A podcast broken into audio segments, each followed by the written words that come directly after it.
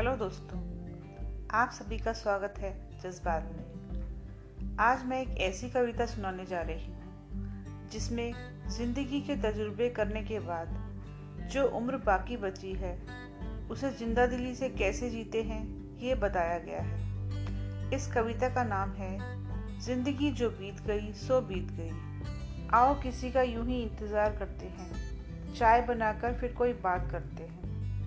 उम्र पचास के पार हो गई हमारी। बुढ़ापे का इस्तकबाल करते हैं। कौन आएगा अब हमको देखने यहाँ? एक दूसरे की ही देखभाल करते हैं। बच्चे हमारी पहुँच से अब दूर हो गए। आओ फिर से उन्हीं को कॉल करते हैं। ज़िंदगी जो बीत गई, सो बीत गई। बाकी बची में फिर से प्यार करते हैं। खुदा ने जो भी दिया, लाजवाब दिया। चलो शुक्रिया उसका बार बार करते हैं। सारी उम्र बीत गई, काम करते करते।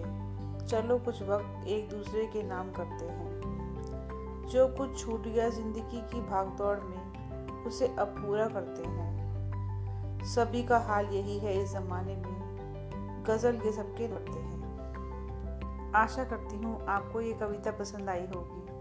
और यदि आप किसी और विषय पर मेरे विचार सुनना चाहते हैं तो मुझे मेरी ईमेल आईडी पर मेल भी कर सकते हैं। मेरी ईमेल आईडी है Kavita Gupta one two nine four at the rate Gmail dot com.